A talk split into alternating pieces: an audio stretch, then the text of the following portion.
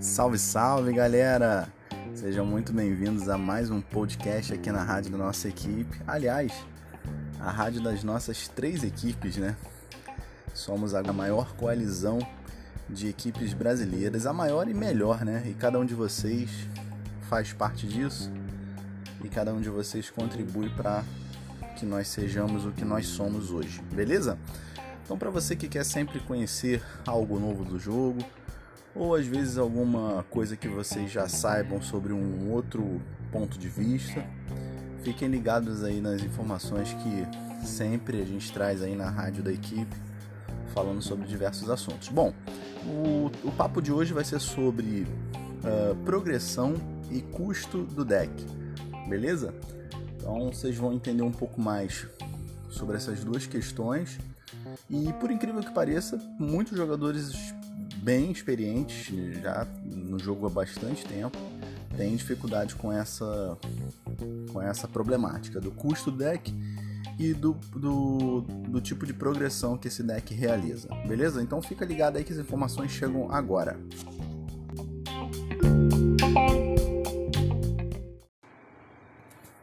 Bom, entrando então no nosso tema de hoje, Uh, progressão e custo do deck. Vamos começar falando sobre progressão do deck, beleza? Bom, a gente está num jogo que tem dezenas de cartas, cada uma delas com funções diferentes e cada uma delas com velocidade de avanço diferente. O que é, que é velocidade de avanço? Você joga a carta na arena, ela vai progredir em direção ao moleque adversário em determinada velocidade, beleza? É... Bom, nesse conceito, tá?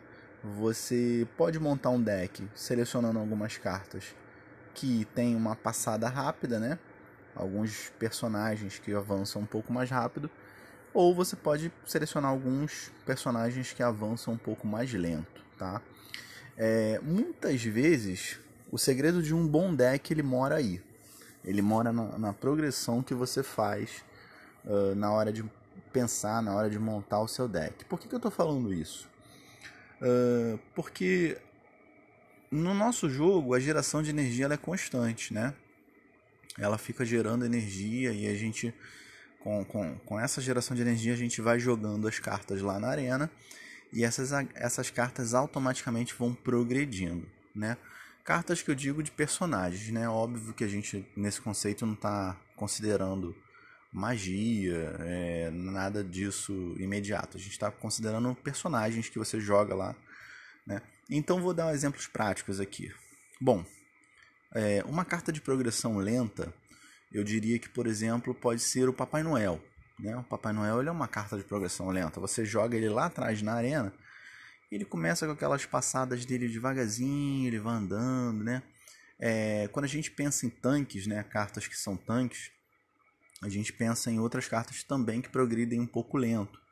É, por exemplo, o Grão Mago, né? O Kartman Grão Mago do baralho de fantasia, ele também tem uma progressão bem lenta. É... Bom, nem todo tanque progride lento. A gente tem tanques, por exemplo, que progridem rápido. O, o Diretor P C, por exemplo, é um tanque que ele tem uma progressão rápida. Que... Se a progressão é lenta ou rápida, isso vai depender da estratégia. O Diretor P C, por exemplo, é, é um tanque aplicável a quem adota uma estratégia num baralho de progressão um pouco mais rápida, beleza? Então a progressão do deck, quando você monta, é, é tem que ser pensado nisso. O que, que você, quais, quais tipos de cartas que você vai querer que progridam rápido e progridam devagar? Bom, é... ah, só tanque que progride lento? Não. Nós temos atiradores também que progridem lento.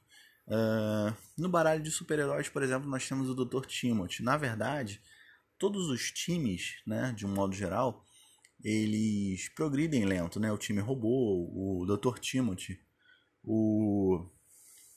o o de aventura também, né? É o time navio e pirata, todos eles progridem lento, né? O time navio e pirata, inclusive, ele progredia bem mais rápido. Recentemente ele recebeu uma, um ajuste aí da, da Ubisoft, né? Do pessoal da Red Links, que corrigiu isso. É, existem atiradores que progridem mais rápido também. Você coloca, por exemplo, uma, uma B B Bucaneira, B B Medusa, elas têm uma progressão é, med, é, é, de média a um pouquinho mais rápida, beleza? Então, é, tudo vai depender da situação e da forma que você vai elaborar o deck na hora de pensar nessa questão de progressão. Bom, o nosso assunto é progressão e até agora eu falei, talvez vocês não estejam entendendo qual é o objetivo da fala, então vamos lá. Quando você monta o seu deck, pensando em progressão, o ideal é que você pense nessa progressão de forma que você consiga acumular energia suficiente para permanecer é, com vantagem em relação aos seus adversários. Como assim? Ora, se você jogou um Papai Noel lá atrás, um exemplo, né? Um exemplo poderia ser uma outra carta qualquer, eu estou jogando Papai Noel, poderia ser um Kartman Zen, por exemplo, atrás lá do seu moleque, né? E o adversário não colocou nenhuma carta, beleza. E você continua acumulando energia. Então você gastou Papai Noel, você gastou cinco de energia. Então você continua gastando energia. Quando você completar dez de energia e o seu adversário ainda não colocou nenhuma carta, você já está a cinco pontos de energia é, de vantagem no seu adversário. Então você vai colo- colocou uma carta de progressão lenta, ah, no início de batalha você tem que colocar outra carta de progressão lenta. O objetivo nessa questão é acúmulo de energia para início de batalha. Tá? De um modo geral, a estratégia de acúmulo de energia ela funciona muito bem É, para a maioria dos jogadores, beleza? Então, é, isso, esse, esse cenário que eu acabei de falar agora é de um deck de progressão lenta, que particularmente é o meu tipo favorito de deck. Você começar devagar com cartas de custo alto e ir avançando progressivamente, você ganhando vantagem em seus adversários em relação a acumular tropas na arena, beleza? Porém, nem todos os jogadores gostam da estratégia de progressão lenta, tá? É, especialmente os jogadores que, que usam Doug, né?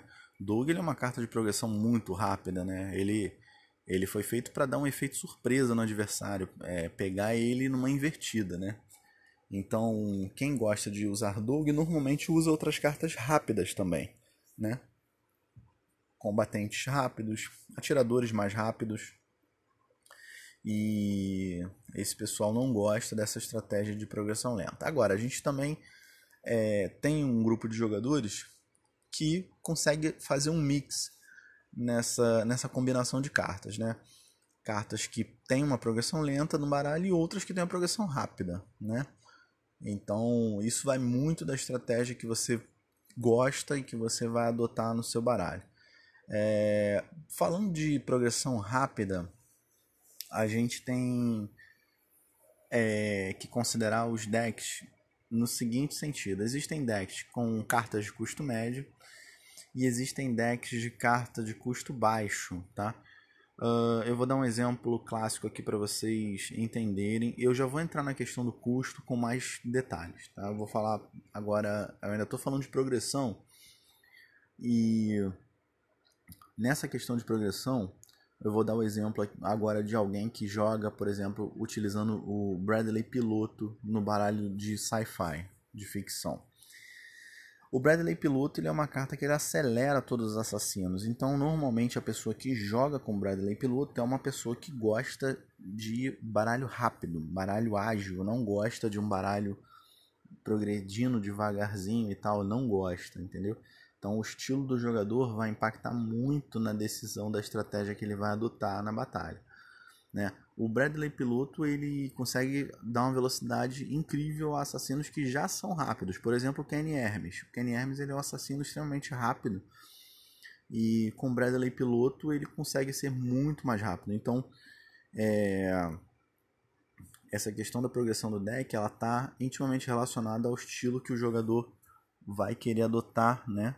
Pra, no baralho e durante a batalha, beleza? Então, quando a gente fala de é, progressão do deck, a gente quer dizer isso, é a velocidade que as cartas jogadas na arena vão levar até alcançar o moleque adversário, tá? Uh, eu vou dar um exemplo agora nessa questão de progressão de duas cartas que são combatente do baralho de aventura, só para vocês terem uma ideia. O Ranger Pocahontas e o Garrison Espadachim. O Garrison Espadachim ele tem uma progressão média rápida, enquanto o Ranger Pocahontas tem uma progressão lenta média. Beleza? Então, para vocês terem uma clareza em relação a, a, ao meu ponto de vista, é, se você quer que a sua tropa chegue um pouco mais rápido no moleque, o seu perfil de, de, de, de carta seria o Garrison Espadachim. Se você espera que ele consiga andar um pouco mais lento, gerar um pouco mais de energia, até porque para dar tempo de utilizar a carga, enfim, seria o Ranger Pocahontas, beleza? Então isso vai muito do estilo que você quer adotar. Eu recomendo sempre o seguinte, vocês fazerem vários testes com decks de progressão lenta, com decks de progressão rápida, para ver qual tipo de deck que vocês vão se adaptar mais, tá? Bom, falamos aí do, dos tipos de progressão, agora a gente vai falar É, dos tipos do, do, da questão do custo energético do deck, tá? São questões intimamente ligadas, tá? Então, quando você pensa em progressão do deck, você tem, você está pensando normalmente em, em deck de custo um pouco mais alto. Por quê? Porque as cartas de custo mais baixo normalmente são os assassinos e combatentes com avanço rápido, tá? Então eu diria combatentes de avanço rápido. Uh, no baralho sci-fi eu tenho o Tolkien Guerreiro Espacial, né? Eu teria, por exemplo, no baralho de super-heróis, o, o Passo Rápido, que são combatentes de progressão rápida e de custo baixo. Eles custam dois, três pontos de energia, tá? É, enquanto cartas de progressão lenta, por exemplo, o Grão Mago, que eu citei no início aqui do podcast, ele tem um custo seis, né? Então espera-se que ele progrida lento mesmo para que dê tempo de você recuperar aquela energia que você investiu nele ali. Tá? Então, é, o custo do deck, tem muitos jogadores que têm implicância com deck de custo muito baixo ou deck de custo muito alto, especialmente deck de custo muito alto. Tem jogadores que quando veem lá que o custo do deck está acima de quatro, quatro ponto um, eles ficam agoniados. O que é esse custo do deck? Ora, é muito simples, é, é, é uma conta que o, que o sistema do jogo faz, somando os pontos de energia de todas as cartas que você possui no seu baralho e dividindo por doze. Tá? Então a média é, é simplesmente uma média aritmética que vai te dar um número ali do custo aproximado de energia. É, para você saber se o seu deck está fluindo leve ou pesado. Como assim? Você com deck mais pesado, você vai demorar mais tempo para jogar cartas na arena, certo? Então, se você tem a maioria das cartas do seu deck, elas têm custo quatro, cinco, você provavelmente vai levar um tempo maior do que o seu adversário para conseguir jogar uma carta na arena. É lógico que isso não determina vantagem nem desvantagem. Vai depender muito das cartas que o seu adversário tem e das cartas que você tem. Uh, uma carta de custo quatro, cinco, ela tende a ter os atributos, né, muitas vezes superiores do que uma carta de custo três, dois, óbvio. Né? Seria grande de, é, é, uma grande desvantagem se uma carta de custo três, dois fosse, é, tivesse os atributos em questão de de H P e, e ataque, enfim, superiores a uma carta de custo maior. Então quem gosta de jogar de custo alto sabe que o tempo dele colocar uma, uma unidade ali na arena vai ser é, maior, né? Bem maior, consideravelmente maior do que uh, alguém que está jogando de um deck de custo baixo, né? Uh, custo baixo, vamos lá. A gente tem alguns temas, principalmente fantasia e sci-fi, que são temas com cartas de custos de custo muito baixo, né? Sci-fi ele é um tema com cartas, é, existe até uma certa polêmica aí nos grupos de jogadores falando sobre essas cartas. Por exemplo, o Jimmy Agente da Lei, o Tolkien Guerreiro Espacial, o Clyde Island, são cartas de custo dois, o Clyde Island custa três. Então assim, é, são cartas que giram muito rápido no deck, você consegue jogar, o adversário mata, daqui a pouco ele já está de novo na mão para você jogar. Uh, o baralho de fantasia também te dá esse cenário. Por exemplo, os gnomos, eles custam somente dois de energia. Uh, Princesa Kenny custa dois, Butters Paladino custa só dois. Então você tem cartas de custo muito baixo. A Elfa Sangrenta, que é uma atiradora com um ataque bem forte, ela só custa três de energia.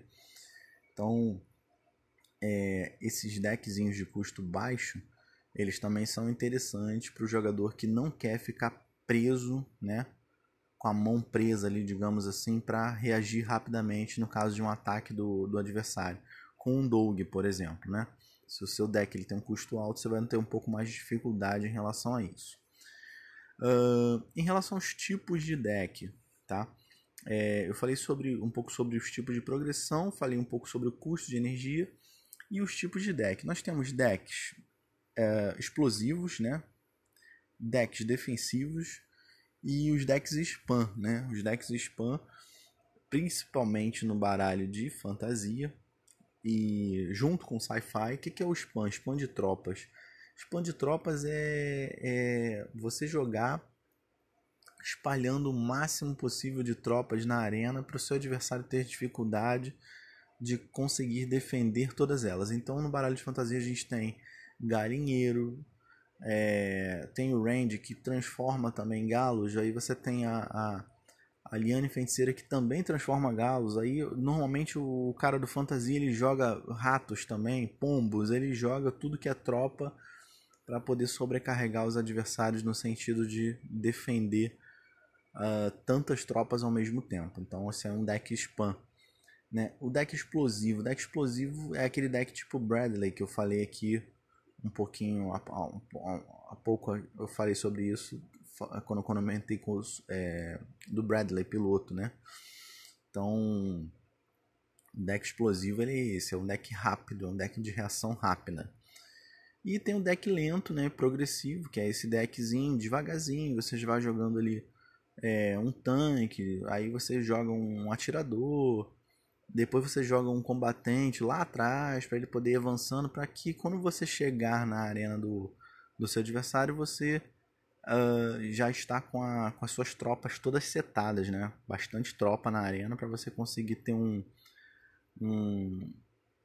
Você, na verdade, você aproveita para atacar com um acúmulo de tropas suas na arena, né? Você não ataca de imediato, assim, não é aquele ataque explosivo, beleza? Bom, eu espero ter sido claro aqui na ideia. O tema, esse bate-papo foi um bate-papo só para a gente falar um pouco mais sobre isso, né? Essa, essa questão da progressão de deck e custo de energia.